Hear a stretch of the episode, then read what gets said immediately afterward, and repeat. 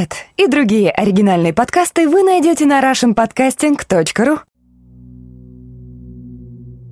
Здравствуйте, дорогие и не очень слушатели и потребители радио 70%. С вами Чаймастер, подкаст «Марафон» продолжается. И как я уже обещал в промо, расскажу немножко на различные темы. Вот этот конкретный выпуск «Киноварева номер 10», юбилейный, хотелось бы посвятить особенному фильму, один из тех немногих, которые в последнее время меня потрясли. И это фильм «Мотылек» 1973 года выпуска, американская кинопродукция, снята режиссером Фрэнклином Шефнером, а в главных ролях вас побеспокоит изумительный актерский дуэт Стива Маккуина и Дастина Хоффмана. Фильм достаточно долгий по протяженности, но все 150 минут его кадров, они оправдывают вот этот замечательный, витиеватый, совершенно фантастический сюжет. Лично я вам признаюсь, что давно не смотрел такого прекрасного, приключенческого, насыщенного, колоритного фильма. И вот о нем хотелось бы рассказать в начале сюжете.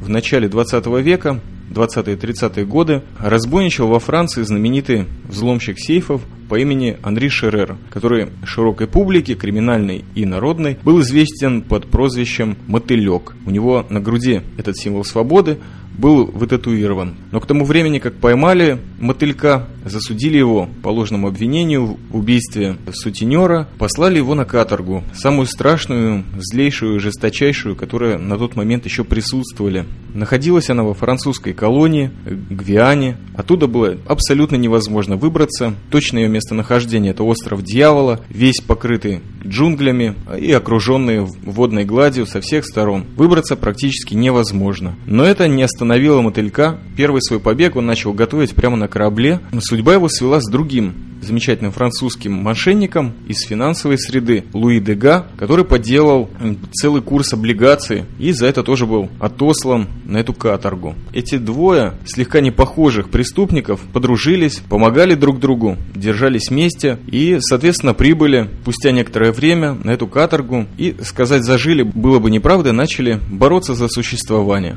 боролись с крокодилами, с лихорадкой, с продажной охраной, с той славой криминальной, которая тянулась за ними с континента, и мотылек все время думал о побеге, как сбежать, буквально с первых же минут пребывания. Его не смутило даже гильотинирование за особо опасные проступки на каторге, и то, что за побег, первую попытку, давали два года одиночной камеры в совершенно ужасающих условиях, а за вторую пять лет, и, соответственно, никакой надежды на возвращение во Францию после этого бы точно точно не было.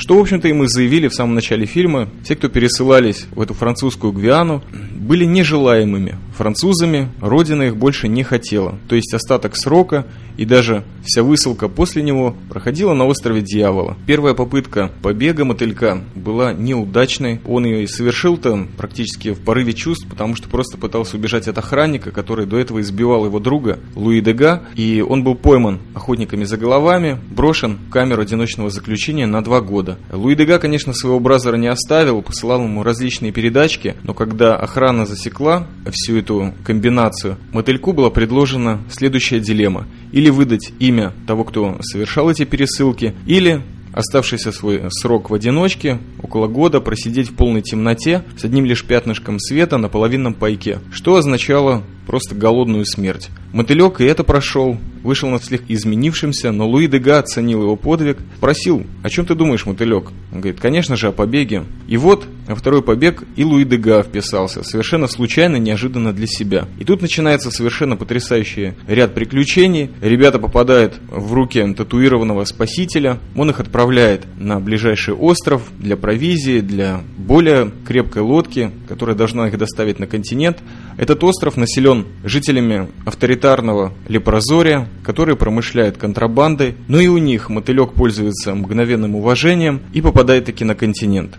Сразу же при высадке на берег двоих из убежавших хватает местная колониальная полиция испанская, а мотылек продолжает свой путь через джунгли, попадает в руки племени, которые занимаются ловлей жемчуга, совершенно пасторальная атмосфера, в которой проводит мотылек некоторое время, потом попадает в руки продажных католических монашек и в конечном итоге возвращается обратно на зону. И уже с опустившимся стариком, изможденным и искалеченным, его и Луи Дега выбрасывают на окраину острова Дьявола, в которой они просто должны дожить свой оставшийся век. Но и тут мотылька не оставляет мысли о побеге, и он таки его совершает. Луи Дега остается на острове, Вот вкратце это сюжет фильма. Конечно же, я вам рассказал чисто искорки этого прекрасного киношедевра, но, я думаю, заинтересовал. Теперь немного информации о тех людях, которые снимали этот замечательный фильм, который, кстати, по слухам пользовался некой популярностью. В советское время его даже демонстрировали. Я даже не знаю, по телевидению или на киноэкранах, но можно понять почему. Дело в том, что сам режиссер Фрэнклин Шефнер, кстати, родился в Токио, может быть известен вам по двум своим шедеврам, которые, без сомнения, прогремели на весь мир. Это «Планета обезьян» и «Паттон». Фильм, который, может быть, чуть менее известен, рассказывает о легендарном генерале Второй мировой войны. Фильм потрясающий.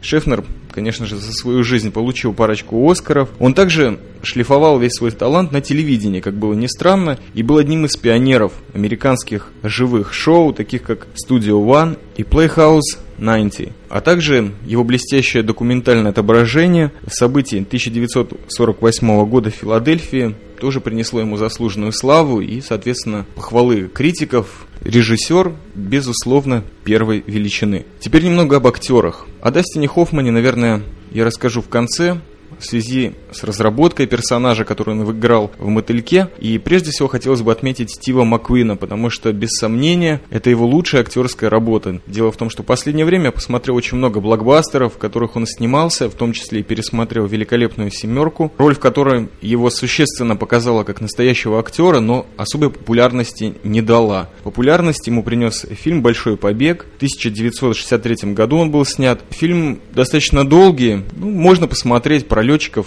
пытающихся бежать во Вторую мировую войну из специализированного лагеря в Германии. Стив Маквин там, конечно же, выдает свой сеанс. И в «Большом побеге», кстати, проявляется его талант мотоциклиста, потому что все трюки, которые он там исполняет, он их сделал вживую сам, без каскадера. Это напоминает один момент из его предтворческой карьеры, когда он еще учился в техноунивере Карнеги, и оттуда был выкинут с треском за то, что в каком-то, наверное, неподобающем виде гонял по коридорам университета на своем байке. После этого он служил в корпусе морпехов, то есть человек тоже понюхал пороха, повидал всякое. А с 1952 года он работает в Нью-Йоркском театре. Именно оттуда он поступает на конкурс в студию Лео Страсберга, человека, который известен своим продвижением теории актерской игры товарища Станиславского. Вот из конкурса, на который подали свои заявки 2000 человек, был принят Стив Маккуин и еще один какой-то Кент, неизвестный, история. Стив Маккуин, конечно, потрясающий человек. Я о нем уже говорил в киноподкастах, связанных э, с фильмами любимого мною Сэма Пекинпы, в том числе и «Побег». Стив Маккуин был именно из тех актеров, которые покрыли себя неувидаемой славой, и не только себя, а весь американский кинематограф. Кончался он от рака легких в 1980 году в Мексике, и его прах был развеян над Тихим океаном. Теперь немножко о Дастине Хоффмане. Дастин Хоффман, конечно, в фильме щеголяет как самый отвязный, интеллигентный поц, в громаднейших очках, с толстенными линзами, а свой образ и характер героя он построил по другому человеку, которого увидел в процессе съемок этого фильма. Этим человеком являлся один из самых легендарных сценаристов Дальтон Трамбо. Я вам немножко расскажу об этом человеке, потому что он стоит этого очень конкретного и вдумчивого упоминания. Трамбо был самым известным из из черного списка, который более широкой публике известен, наверное, как Hollywood Ten, являлся внуком шерифа округа Монтроуз-Каунти. Вообще прошел достаточно суровую жизнь. Часть его становления как сценариста и просто как молодого человека происходило в тяжелейшие для его семьи и для всей Америки дни Великой депрессии. Но, тем не менее, он выбился в люди, и даже вот это вот нахождение в черном списке голливудском не помешало ему создать некоторые шедевры, за которые он абсолютно анонимно получил парочку Оскаров.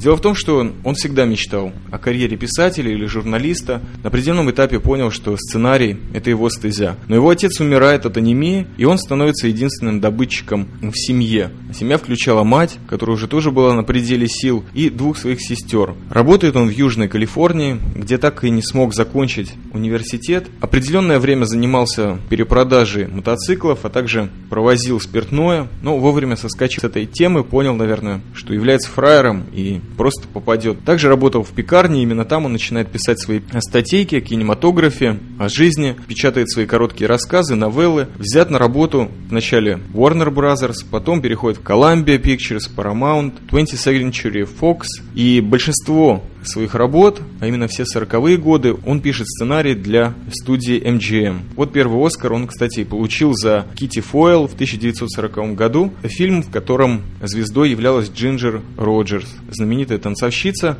Слава его уже была безупречна, человек поправил свое финансовое состояние, но по несчастной случайности он также являлся коммунистом и леваком крайне радикальных взглядов, за что и попал в черный список, когда вся Америка в начале 40-х годов, а также после окончания Второй мировой войны, началась страшная охота за коммунистами и всеми теми, кто поддерживал или поддерживает тайно или случайно Советский Союз, благодаря, наверное, каким-то политическим взглядам или конкретным действиям. Такие тоже были. В тюрьму брошен на 10 месяцев, заплатил штраф и после этого не имел никакой возможности работать в Голливуде. Его работы были запрещены к публикации и к съемке. Единственный вариант, который был у него его товарищей, это печататься под псевдонимом или без какого-то кредита в титрах, или пользоваться услугами фронта, так называемого человека, который брал на себя сценарий и под своим именем выпускал его в кино. Самое интересное, что у всех людей, которые оказались в этом черном списке Hollywood 10, была очень разная судьба. Многие спились, кто-то покончил жизнь самоубийством, но Дальтон Трамбо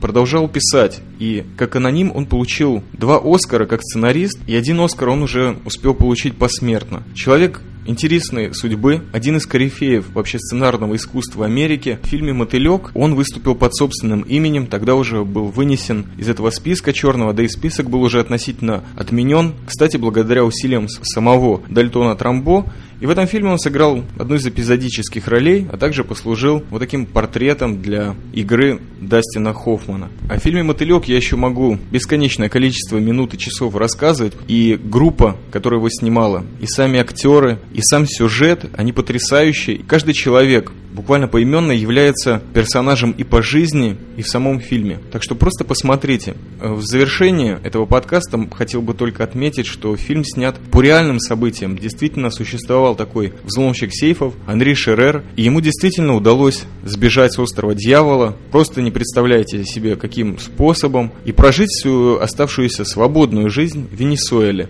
а также напечатать вот этот автобиографический роман, по которому был снят фильм, даже сыграть в одном французском фильме, одной из главных ролей. Человек потрясающих талантов, умер он тоже свободным. Вот именно о его истории рассказывает этот фильм «Мотылек», который является символом свободы, а фильм является одним из прекрасных киношедевров Соединенных Штатов в Америке, которых я люблю, может быть, только за то, что когда-то, 50-е, 70-е, может быть, чуть-чуть 80-е, там выпускались по-настоящему безумно прекрасные приключенческие фильмы, драмы, триллеры, нуары и все такое прочее. В общем, все фильмы, о которых я так люблю рассказывать в подкастах «Радио 70%». Киноварево номер 10. Спасибо, всего доброго.